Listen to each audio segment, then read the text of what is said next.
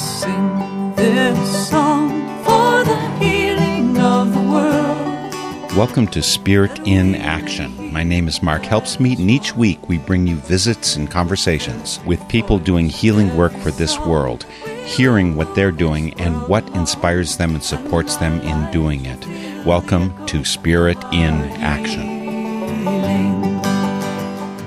There are many people and organizations doing dedicated and important work in caring for our planet, but few have excited me as much as my recent introduction to Extinction Rebellion.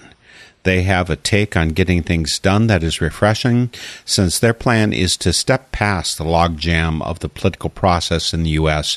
and take back power right to the people.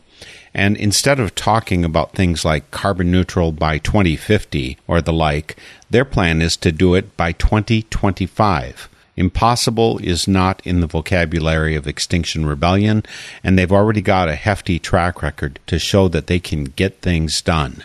We're joined today by Daniel Yildirim, who is what they call a mass mobilizer for this area of the country. Daniel is doing some amazing organizing for Extinction Rebellion right along with raising a family and running a sustainable farm in Viroqua, Wisconsin.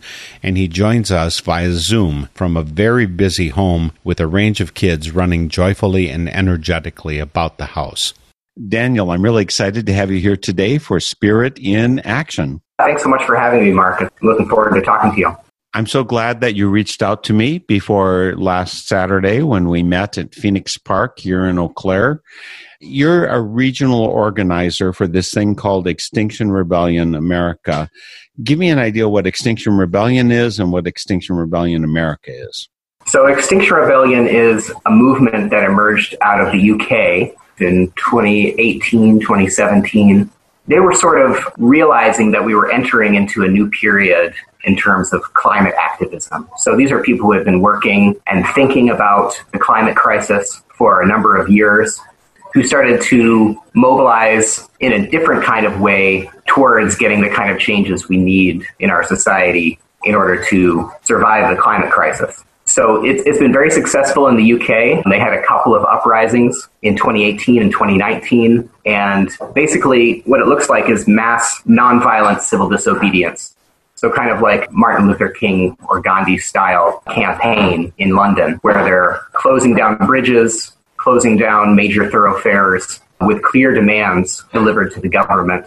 So we've seen a lot of success come out of that in the UK. And now it's spread into a global movement.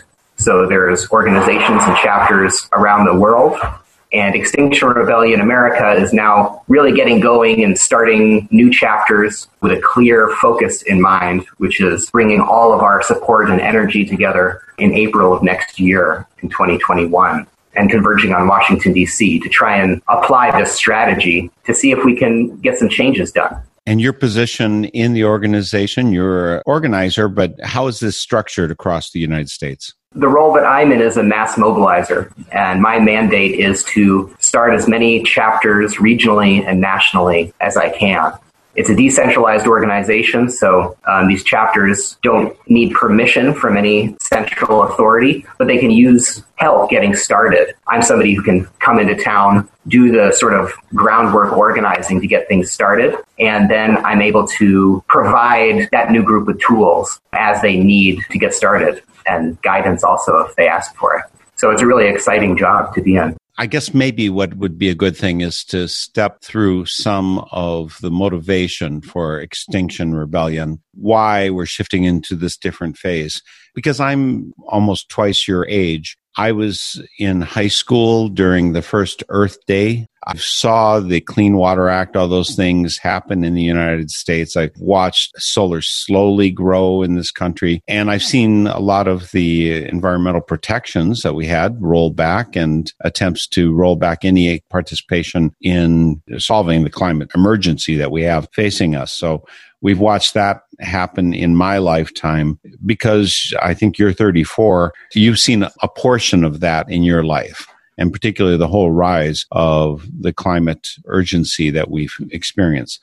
So, what phase are we in? How is this different from what's in the past? And so, why this different action? You can look at this from a number of different perspectives. But I think the core narrative that we're looking at is that we've been trying a number of different strategies directed at the climate crisis to try and change the systems that we operate in our economic system, our political system, our systems of social interaction. And it's a very big problem, right? Because fossil fuels are so embedded in the way that we entertain ourselves, the way we feed ourselves, the way we stay warm, all of these really important things. So it's a big project to create the changes that we need to see people have been trying a number of different strategies over the last 30 years or so. I mean, around the time when I was born in the late 80s, the climate crisis was a political issue that people from the Republican Party and the Democratic Party were in basic agreement about that obviously we need to address this because it's going to cause a cataclysm that's going to affect everybody if we don't.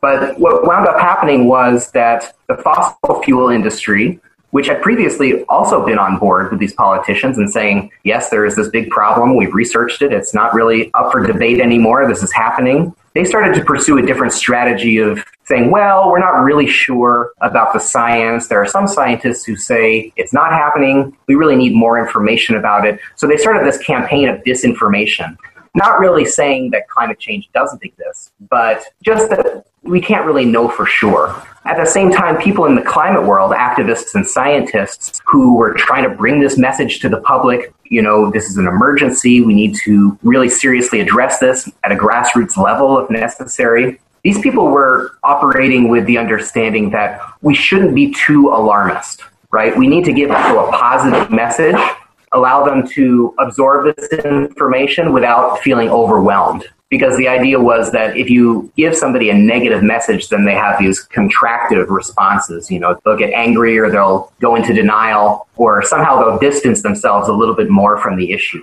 So at the same time that the fossil fuel industry was sort of spreading disinformation, the climate activist world was offering small scale solutions. Reduce your carbon footprint, recycle, or something within our traditional political system, like write a letter to your senator. Organizations like the Citizens Climate Lobby, who are amazing and have done great work, they have this basic belief in the integrity of our political system that our Constitution and our federal government is equipped, willing, and able to address the situation that we're in. So there's nothing wrong with that. Like, I think it's worth a try, and people have given it a really good try. But 30 years down the road from the Rio conference, which happened in 1992, we're looking at a situation and we have to be honest about our assessment of these strategies.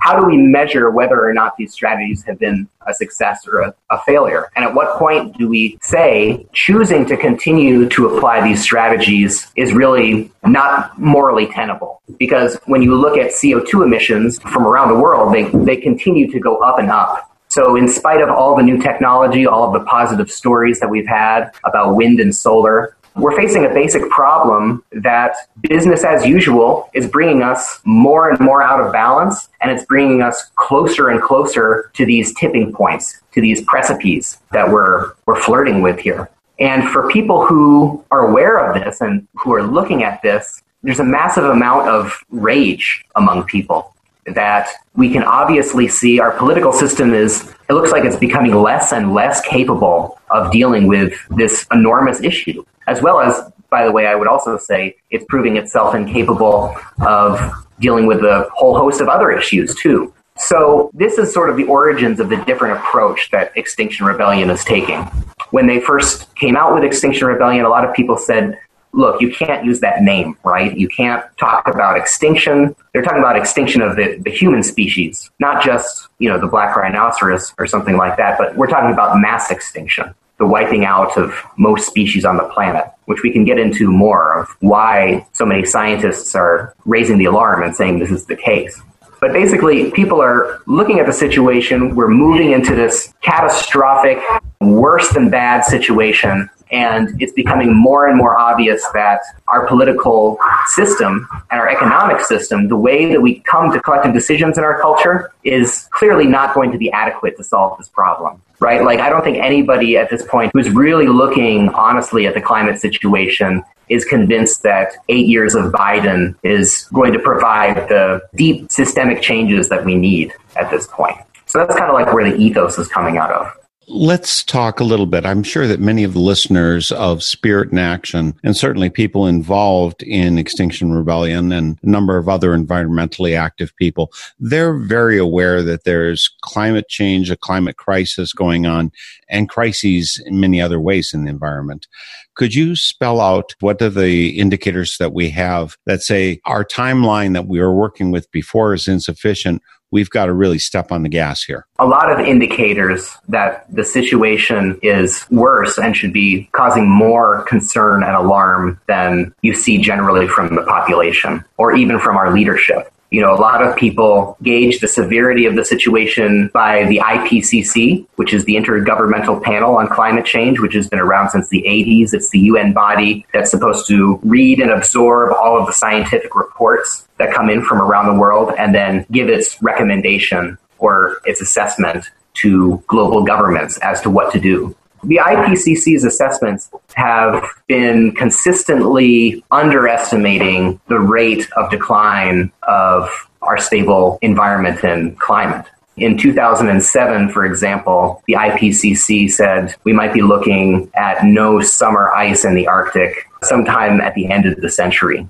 Now in 2020, a lot of scientists are looking at the situation and saying uh, this event might happen in the next three or four years. And there's, there was a report that came out recently that was tracking a number of the most sophisticated computer models of the climate, which, by the way, are getting more and more advanced and refining their model of what the future is going to look like. It was an alarming report because it's indicating these different groups working independently are all coming to the same conclusion from these models that the climate actually might be more sensitive to carbon dioxide than previously thought, which means we if we continue on the path that we're on, we might see four or five degrees Celsius rise by mid century.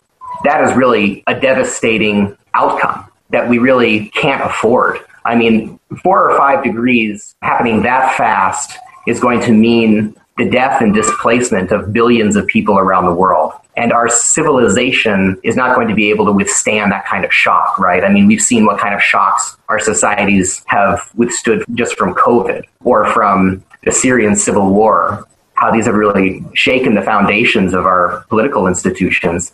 And if you look clearly with the science, what the science is saying, we don't know exactly what's going to happen but we can say with a certain amount of confidence that things are going to be chaotic and bad.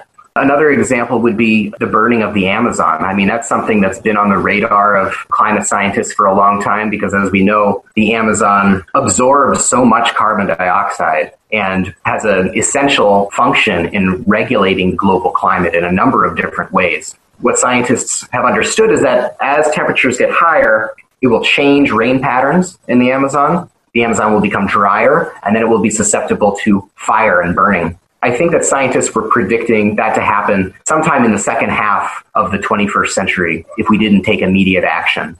And now we're looking at that happening today, which is worse than alarming. And then really seeing forest fires around the world. I mean, Australia was facing catastrophic fires just a few months ago. I think the last 19 of the last 20 years have been record breaking heat years.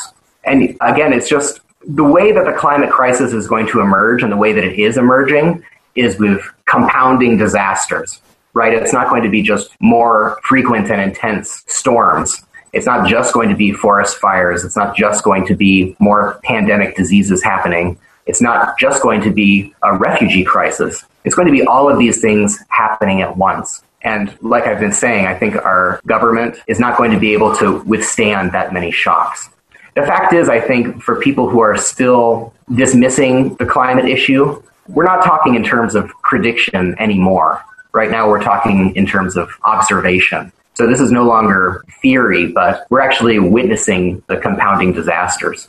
Another lens to look at this through is through our oceans. We're looking at only 10% of pre industrial levels of fish remaining in the ocean.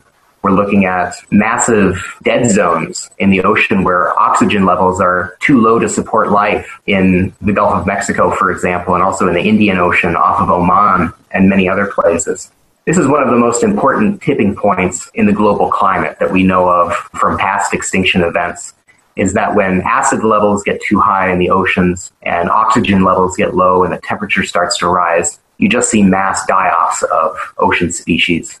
With dead oceans, we're really not going to get very far on this planet as humans. When was the last mass extinction and how dramatic was it for the Earth? I think the last one was the most famous one, 65 million years ago, when an asteroid smashed into the side of the Earth. I'm not sure about the numbers of what percentage of species died off in that extinction event, but I'm pretty confident it was more than 50%. What most people don't understand is, you know, you have that one asteroid event, but there were four other mass extinction events in the history of the fossil record and the geological record. All of those four were caused by rising levels of carbon dioxide in the atmosphere. And the one that I know most about and that, that has been studied most intensely recently because of how much it bears similarity to our present situation was the event that occurred about 260 million years ago. This was sort of like pre dinosaurs when there were massive numbers of volcanoes that were active on the Earth's surface, and they ignited coal reserves in the Earth's crust. And so, over the period of, of about 10,000 years, large areas of the Earth's surface were spewing carbon dioxide into the atmosphere.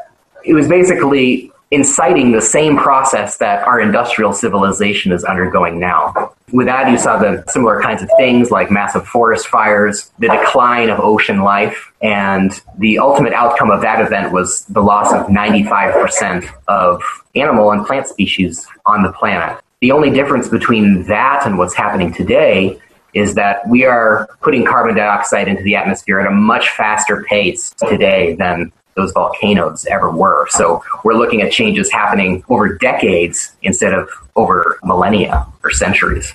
Folks, if you're just joining us for Spirit in Action, we are speaking with Daniel Yildirim. He is a mass mobilizer for an organization called Extinction Rebellion America. And I want to dive right into that because, Daniel, this did not start in the US. It started in the UK. And yet my sense is that the U.S. has a very special role to play in this. Could you talk about the genesis of the global movement called Extinction Rebellion? Right. Part of the trickiness of the situation that we're in is the different positions that different countries and different economic strata within those countries occupy in this dilemma, right? In the rich parts of the West, we've acquired a lot of comfort and we've developed our societies a lot through the use of fossil fuels. There's something sort of historically appropriate with the idea that Extinction Rebellion emerged in the UK, considering that that was where industrialization first was sort of conceived and took off, and global capitalism sort of emerged from Britain and Western Europe at around the same time that they started using coal as a fuel source and, you know, creating steel, developing industrial civilization. So it seems appropriate and interesting. And I think people in the UK also carry this sense of responsibility or duty. Those people living in Britain who are aware of that historical situation and aware of the responsibility that they bear in doing what they can to undo the process of industrial capitalism that has brought us to the brink of disaster. It started in the UK, but it quickly spread around the world really effectively. You see this movement in areas in the global south, in Nigeria and South Africa and India. I think there's this understanding emerging among people in the world that, you know, whatever tensions and issues exist between us, whatever historical trauma people are carrying, we're now reaching this point in history where we have to realize that our fates are tied together because of the global physical systems of the climate. So this idea that sort of spiritual teachers have been trying to present to people for centuries and that sort of exists in our common wisdom that we are actually all one that's really being brought to bear in the climate crisis. So I, I think you're seeing this exciting emergence of people around the world feeling this heart connection with each other and realizing that in spite of all of our differences, this is a conversation that we have to have globally because it's a global problem. And I think, like you said, in the United States and North America, we both live in Wisconsin. Wisconsin is kind of like at the heart of North America we have this special role to play because we sort of took the mantle of the United Kingdom and Western Europe as the forerunners of industrial capitalism, the ones who have produced the most and exported our ideology of fossil fuel driven development around the world and supported it with our capital. A lot of people around the world continue to look at the United States and oftentimes they say, well, what's the point of us taking risks or stalling the development of our own countries through fossil fuels if the United States is never going to stop? So I think a lot of people are hoping that something is going to emerge here in terms of Extinction Rebellion, something that's going to present a real meaningful challenge to the systems of power that are taking us on this sort of suicide mission into a climate catastrophe. There's a lot of support and there's a lot of hope emerging around a really powerful Extinction Rebellion mobilization in this country that's going to focus on Washington, D.C. and really try and do something beautiful. Daniel, you mentioned that it started in the UK and it's migrated elsewhere. Has UK made progress? They've had a lot of events. They've been doing the work of Extinction Rebellion there. Has it changed things? Well, yes and no. The peaceful uprisings that have happened in, in London have represented the most powerful and the biggest acts of collective nonviolent civil resistance in British history. So that alone is really an accomplishment. But in terms of their response from the government, just like according to their plan of how it was going to go, after a certain period of occupation where the police forces can't handle the number of arrests that they have to make and basically have to cede the space to the protesters and the protectors, the government is forced to come to the negotiation table. And what they saw come out of those uprisings was First, the UK Parliament declared a climate emergency, which, considering the reticence of UK politicians on the climate up to that point, was really remarkable. And then the second outcome of that was that the UK government agreed to the Extinction Rebellion demand of creating a citizens' assembly. There were these successful outcomes from the actions that took place in the UK. But the problem is that, you know, a year has gone by since the UK Parliament declared a climate emergency and they haven't really done anything about it. So in the meantime, Extinction Rebellion UK has been building its numbers.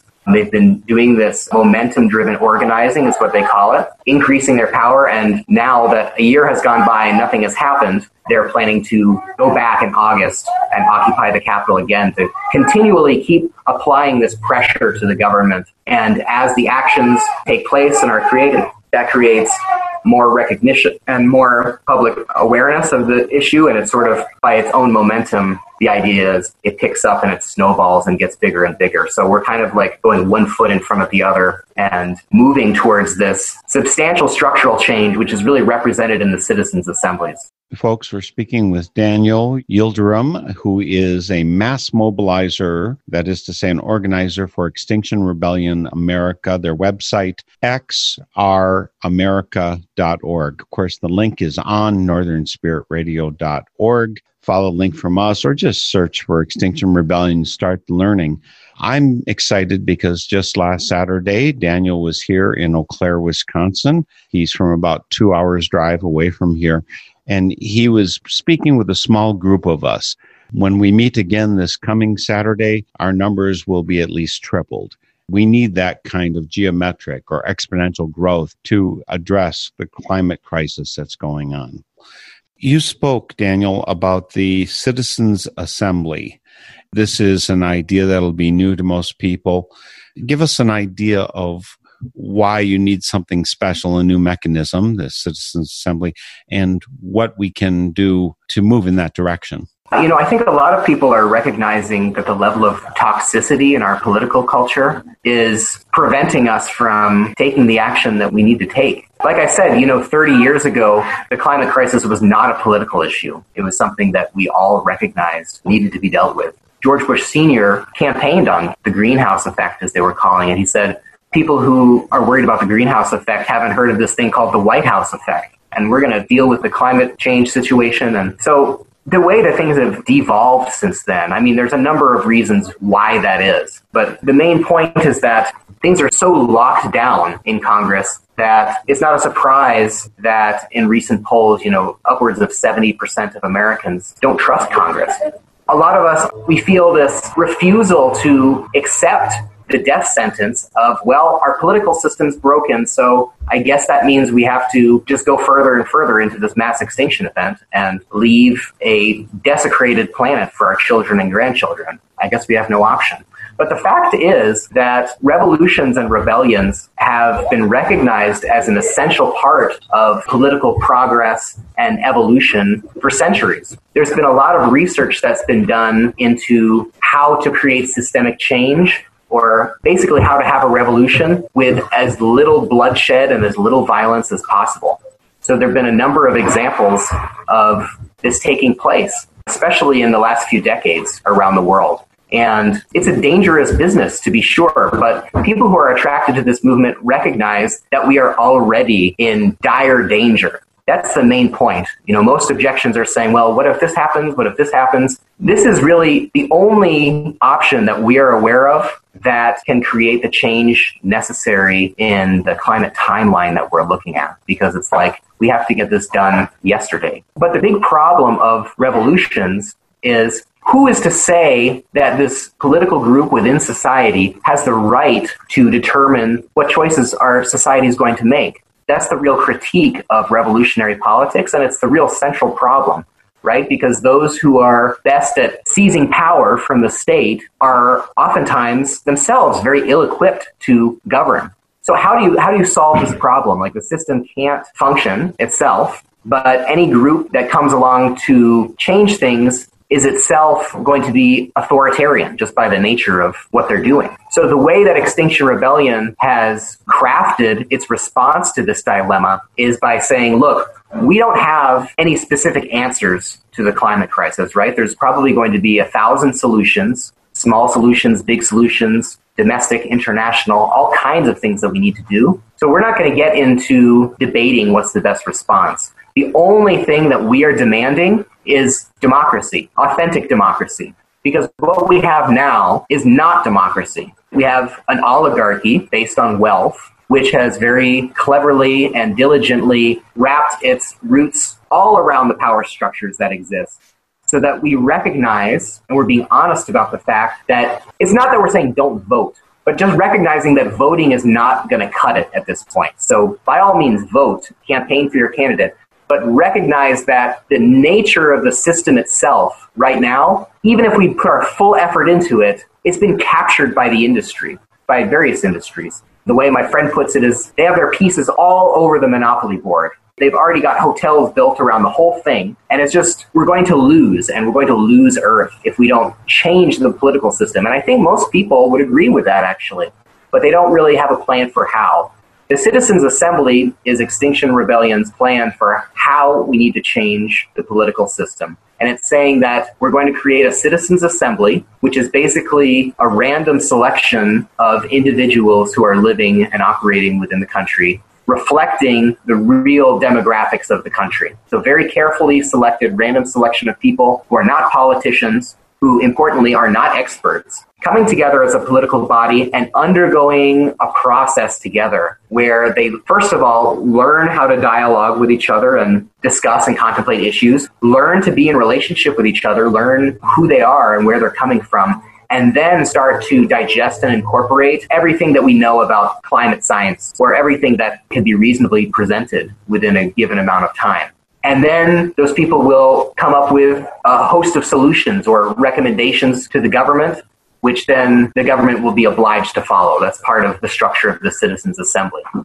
And the really important thing to know about this is that it's a, it's a method that has been tried in the past successfully. Oh, for example, a couple of years ago, it was applied in Ireland over the abortion debate. The Irish political system was just at a standstill over this debate, and tension was growing and growing because it was an issue that the politicians, just because of the structures that they're in, couldn't really come to a compromise or agreement on because of their basis of support, because of the short term nature of the election cycle. So they introduced the Citizens Assembly, a random group of citizens who learned about the issue. They presented their recommendation and they ran a referendum on it, on the decision. And the referendum came back upwards of 60% in approval. Which is pretty good for today's political culture. The law was passed and they were able to move on. They legalized abortion and it was accepted by Irish society precisely because it was a group of people deciding on it who were like them,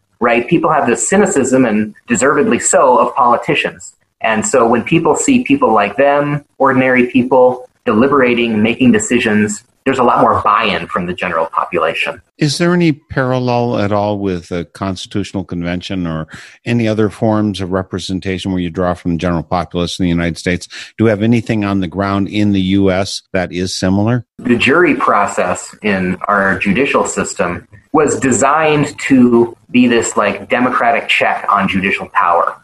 And even though, you know, juries have their problems that we're aware of and we're looking for design solutions for those problems, generally the jury system functions effectively in that way. A group of peers, ordinary people deliberating and making decisions. But I think that the Citizens Assembly is really an idea of direct democracy it's a more accurate representation of people because instead of our will supposedly being reflected by this elite class of politicians who are, you know, doing their slick best to try and look like somebody you want to have a beer with and loosening their tie and taking pictures and everything, trying to make the appearance of being a normal person, the Citizens Assembly will, by default, be a group of normal people. And I think that that assembly process is really at the heart of all democratic projects, moving from the Enlightenment forward. And I think you see its spirit in the idea of representative democracy in Congress. But we have to be bold and we have to accept a little bit of adventure here because if we don't do something bold, then we're basically choosing to continue walking down this path towards mass extinction. A lot of people are waking up to the fact that that's not okay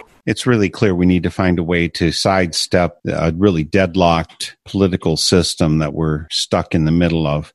Folks, we are speaking with Daniel Yildirim, who is mass mobilizer, one of the positions that they have in the organization called Extinction Rebellion America. Extinction Rebellion was born in the UK. Their website for this group particularly is XR america.org. You can find that link on northernspiritradio.org. And on northernspiritradio.org, you'll find links to all of my guests the last 15 years you'll find a list of the 40 or so stations across the U.S. that carry our shows. So you find all kinds of information on this site. And I want to put in a plug here that you step out and support your local community radio station. It's so vital that we have alternative forms of communication. Right now, in talking with Daniel, it's so clear that we need to sidestep a political system that's screwed up, that's ineffectual, that's deadlocked. And our media is likewise controlled. It's an oligarchy system where just six corporations control more than 90% of our media in the United States. That's why it's absolutely essential to support your local community radio station with your hands, with your wallet. Step forward, make sure we have to have a channel for change for information that doesn't exist now. So step it up by reaching out with your hands northernspiritradio.org also has a place for you to comment on and rate the programs that we have. We love your comments. We love communication. And I think part of what the political system does now and part of what the media system has done has shut down communication between real people. Let's step it up by posting comments, by reaching out, making it two way. There's also a donate button, support Northern Spirit Radio by clicking on our donate button. And remember to reach out and check out Extinction Rebellion. Again, xramerica.org. You've talked, Daniel, now about one of the demands that Extinction Rebellion is making. I think there's four of them total could you talk about it in the full picture? I, because Extinction Rebellion, it's not new that they're talking about climate change. It's not new that they observe the things going on with the environment. What's different about Extinction Rebellion is say it's time to get off our butt and take drastic action to make some progress. And drastic in the sense of it's urgent. We've got an emergency situation. Just chasing our tails around doesn't work anymore. Could you talk about the other demands? I think just responding to what you said, it's really important, I think, that we embrace the radical nature of our times today. Because I think a lot of people, for good reason, feel hesitant to embrace radical solutions. But the result of that, I think, is that we're putting off this radical change that needs to take place. And if we choose to put it off, we're going to see more violent forms of radical change taking place just as a result of building tension. So I think Extinction Rebellion is really, at this point, the responsible and safe option for us as a society. Let's do this. Let's make this change with mass nonviolent civil disobedience. Let's get it done while there's still a chance at doing it relatively peacefully. I think that this model, mass nonviolent civil participatory civil disobedience, is really recognized by a lot of people as the major threat to power structures, right? There's a number of ways that it's a really good option. But it's also really important that we have clear demands. The Occupy movement of about 10 years ago, it was really effective and really represented, like I'm saying, like a material threat to Wall Street and the corrupt financial and power structures that are so destructive.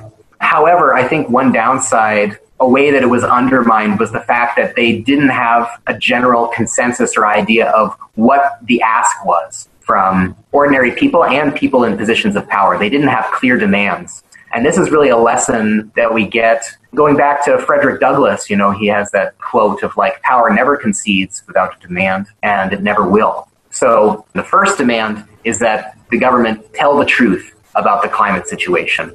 People in powerful positions, they have means of knowing what the situation is on the ground, and they're not stupid they are aware of the situation, but a lot of them are rationalizing it by saying, well, maybe the ultra wealthy will make out, or you know, this is going to happen after I'm dead or retired, not really my problem. So the demand is that the government tell the truth and not only in this abstract scientific way that's talking about parts per million and, and things like that, but really translating it to regular people in terms of what their experience is going to be like over the next two or three decades, what their children's experience is going to be like and the truth about that is that our global food systems are going to be profoundly disrupted by the climatic changes that we're encountering. So we need to talk about the likelihood of experiencing famine, people not having enough food to eat, people not having social safety nets, and also the inevitability of conflict as hundreds of millions of people in the global south and around coastlines and within our country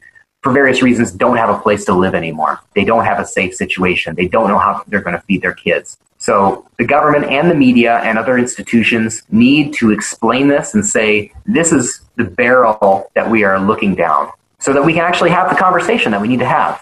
So that's the first demand. Second demand is drawdown of carbon dioxide emissions at as fast a rate as possible by 2025. Many people of, of your generation, Mark, will say, well, that's just not within the realm of possibility. It'll be too disruptive. My response to that is always that putting it off farther than that is the fantasy option. Thinking that we can say some number like 2050, oh, we'll, we'll change our energy system by 2050. It's going to be too late by that point. That is a death sentence for billions of people around the world. So then the third demand is that the government create and establish citizens' assemblies that the Congress and the executive branch and our government will be beholden to follow the decision of the Citizens Assembly. And then the fourth demand is recognizing that sort of this growing sense that I was talking about before that is emerging that we are all part of the same family. Not only all of humanity, but recognizing that there's a growing spirit and sense, and this demand in this way is a little bit more abstract, but there is a sense that we are really all in this together that we are all one fabric of humanity and humanity is part of the fabric of life on this planet. And that we're no longer going to be able to entertain solutions where some people are going to be advantaged and some people are going to be sacrificed, or some ecosystems are going to be sacrificed. Which is really, by the way, the plan of many people in positions of power is that our solution will be something involving geoengineering schemes which when they run models on those are terrifying, you know, and oftentimes it's to the sacrifice of swaths of the earth in Latin America, sub-Saharan Africa, South Asia. So these geoengineering schemes are fundamentally racist plans that are saying, you know, we're going to be able to maybe benefit the northern hemisphere at the expense of the southern hemisphere. These kinds of strategies are no longer on the table, is what we're saying. And part of the fourth demand also is that we recognize that people in the global south and the developing world have not developed their economies and societies using fossil fuels the way that we in Europe and North America and other wealthy places have. So we need to take that into account. And so that's why we're setting, hopefully with US leadership and collaboration around the world, a global target of net zero by 2030 for all countries around the world recognizing that the right thing to do is to help countries like India and Brazil places like sub-Saharan Africa, help them in every way that we can with technology, financial assistance, to make sure that the people in those countries are well fed on their own terms and well taken care of and living in safe and secure environments where they are living in dignity. That's what the fourth demand is about. Everybody can find out more about that by going to xramerica.org. That's abbreviation for Extinction Rebellion America links on northernspiritradio.org. And we are speaking, by the way, with Daniel Yildirim. He is a mass mobilizer for Extinction Rebellion. You mentioned, Daniel, the necessity for a spiritual component. Is that a personal viewpoint of yours or is that organizationally a viewpoint? You know, it's not something that's taken up in any official capacity by any part of Extinction Rebellion that I'm aware of, except that there's a lot of affinity groups in Extinction Rebellion. So there are faith leaders who sort of organize together within Extinction Rebellion. But I think generally the sense is that there has to be a spiritual component to this work. I think the reason for that is that nonviolent direct action is kind of intense. You know, it can be. And if we're not spiritually grounded in that work, and really centering heart connectedness, the oneness of all life, then it can devolve very easily into divisiveness, to blaming people, to villainizing other people. I'm both I'm talking about both figures of authority and enforcement like the police and the military, but also within the movement. You know, it's very easy for people within social movements to start blaming and fighting each other. So the way that Extinction Rebellion really talks about this is they talk about a regenerative culture. The emphasis is, on regeneration because we recognize that all organisms, all parts of life, including the earth as a whole, has the ability to heal itself and to regenerate. I think this is really core to a lot of what different kinds of spirituality are teaching us. The ability to redeem ourselves, for example, the ability to recognize evil and stand up to it, but also recognizing that we hate the sin and not the sinner, right? That like everyone carries the spark of the divine in them, however you want to understand that.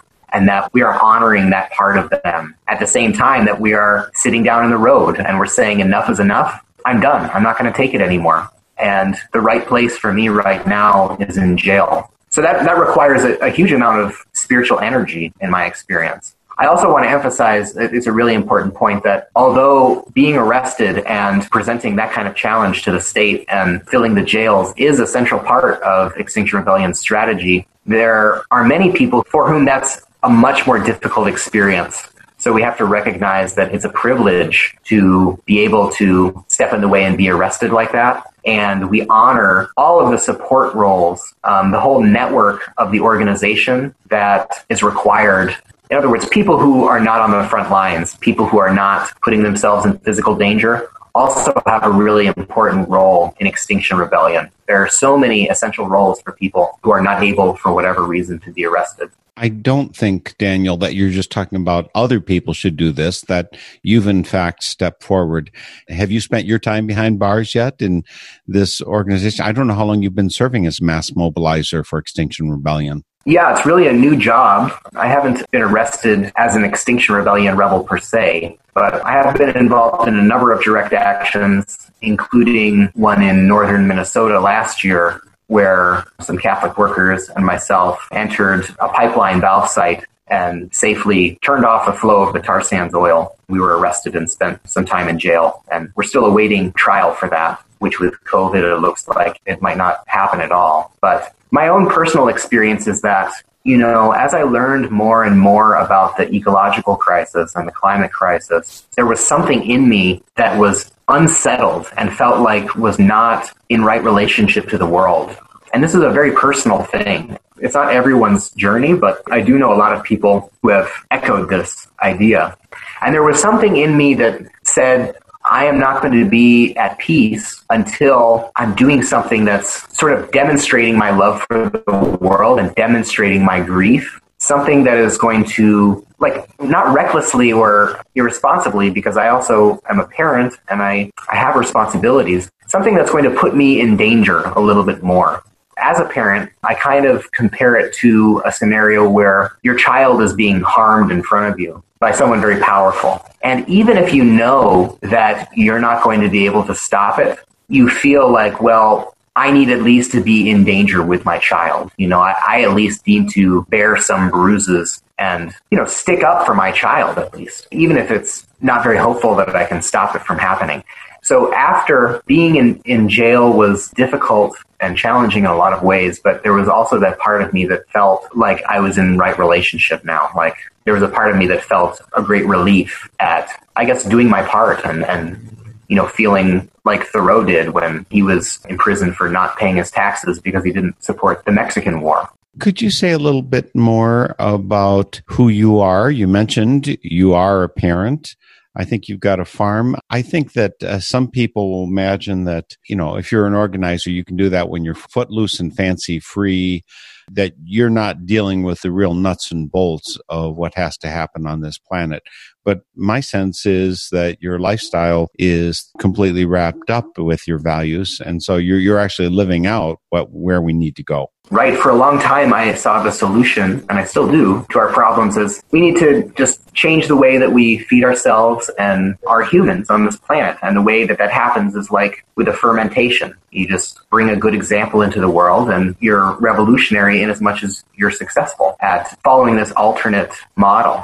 And I really love the Buckminster Fuller quote where he says, You don't change the paradigm by fighting against the old paradigm. You change it by creating something beautiful and new so that the old paradigm just is obsolete and withers away because it's just obvious to everyone that the new paradigm is not only healthier and more economic, it's also more fun and more beautiful. So, you know, I've been pursuing with my family building this farm from scratch, basically. that's doing rotational grazing, carbon sequestration in the ground at the same time that we're raising nutrient dense food for our community that we offer to our community and providing just a beautiful human habitat to live in where we're engaged with natural cycles, with the cycles of the land and the climate in a way that just makes us more connected to each other and everything. But what I realized is that, you know, not only am I extraordinarily lucky to have access to this option, whereas most people around the world don't, even in this country, but I'm not, I wasn't able to create this membrane around my farm and family where the outside world wasn't going to be able to penetrate because of the truth. The spiritual truth is the real truth that we are all interconnected. It's not valid to try and isolate yourself from the issues of the world. And Daniel, you already mentioned when you were confronting the pipeline, you were doing that with some Catholic worker folks. Yeah. What is your spiritual journey that gets you to the point where you're putting your life on the line for the planet? Gosh, yeah, that's a complex answer. I mean, I I sort of grew up in a really secular household. My dad came from a Muslim background and my mom came from a Catholic background. And so I was raised in a very post-religious way. And I kind of came up as an atheist in high school. And then I started to recognize and value more mystical and esoteric forms and the philosophy really that went along with spirituality. So I delved in that way. And I also was really attracted to the way that spirituality binded communities together and really gave strength with shared spiritual practice. So I got involved when my son was born. He was baptized in a Lutheran church that my wife and I we were married in that were we were really enthusiastic about. So we were always sort of attracted to Jesus as this spiritual revolutionary figure who was sort of hybridizing the idea of a material historical revolution, you know, an anti-imperial movement with inner transformation and doing it in a way that was really embodied and powerful and compassionate at the same time. So I think the story of Jesus has always been profoundly compelling to me. And then later on, um, I became involved with the Quakers and the Catholic workers. And moving on from there, I sort of got into meditation and spiritual inquiry and uncovering all the different layers of consciousness and trauma and truth that are present in our experience. So it's been really expansive for me. I have found it a spiritual practice and spiritual community to be invaluable in doing this work. Well, with those inspirational words, I think we have to leave it for today. Folks, we've been speaking with Daniel Yildirim of Extinction Rebellion the website where you want to find him, uh, and particularly his role as mass mobilizer with Extinction Rebellion America is xramerica.org. I guess we can't leave actually, Daniel, without saying next April. There's a timeline here.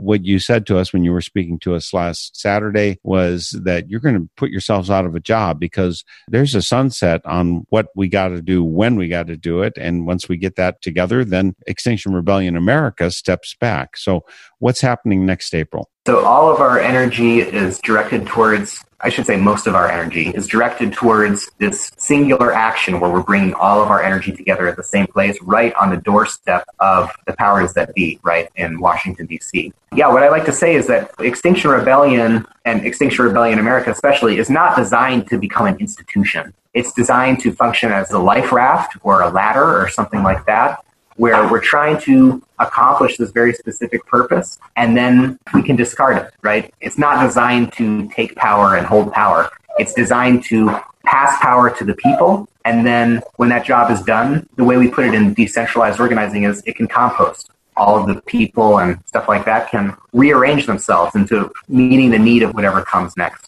So when you say something will happen, people, the focus is April, but what is it that's going to happen next April? people are going to come together at that part of the country and in an organized, peaceful way, start shutting down the city. You know, shutting down major intersections, maybe symbolic points. In Britain, they, they focused on like Marble Arch and Trafalgar Square. So, in a high, as, as visibly and as powerfully as we can, taking over those spaces with mass numbers and having a sort of atmosphere of a festival, you know, of like free good food and teach-ins and meditation, things like that. The idea being that we're sort of offering a vision of the changes that we want to see in society, and we have clear demands, and we're not leaving until those demands are met. And the courage and love that's required to do that is transformative in itself. So it's a, a group of people doing what they feel called to do and doing it in as doing it right and doing it with courage and love. So what we need to do before that time is do all the organizing necessary. So we have the structure to be resilient in that situation. We have the trust and the relationships already set up so that we don't need to be creating them on the fly. But can you imagine how powerful we will be if we are organized into affinity groups and we have decision making structures, we have clear demands, and then we're just showing up as beautiful, vulnerable, creative beings who are acting in defense of all life? That's the kind of thing that's going to change the world. So let's all be part of changing the world. One very vital way that I think that we can do that is by checking out further Extinction Rebellion, get involved with local organizations, be part of a movement which will wrest power away from political structure, which is deadlocked right now, which is not preventing the mass suicide of our planet. We need to transform it into, uh, and I love the phrase that you used last Saturday, moving away from doom and gloom to doom and bloom. We need a blooming planet, not a gloomy planet. And so join the party is, I think, message. So Daniel, thanks so much for jumping and doing this work. When you've got children and a farm and you've got so much on your plate, I think it's a real gift to the world that you put your hands and your life to the service. Thanks for joining me for Spirit in Action. Thanks, Mark. I wouldn't miss it. I mean, where else would somebody want to be at this weird and wild time in history? So, again, folks, the website is xramerica.org. It's on northernspiritradio.org, along with a few choice bonus excerpts that we couldn't fit into this broadcast. I hope you all enjoyed the extra background noises of Daniel Yildirim's family and farm in this visit. I hope you check out your local affiliate of Extinction Rebellion America and get involved. And I look forward to seeing you next week for Spirit in Action. The theme music for this program is Turning of the World, performed by Sarah Thompson. Check out all things Spirit in Action on northernspiritradio.org. guests, links, stations, and a place for your feedback, suggestions, and support. Thanks for listening. I'm Mark Helpsmeet, and I hope you find deep roots to support you to grow steadily toward the light. This is Spirit in Action. With every song, we will move this world along, and our lives will feel the echo of our.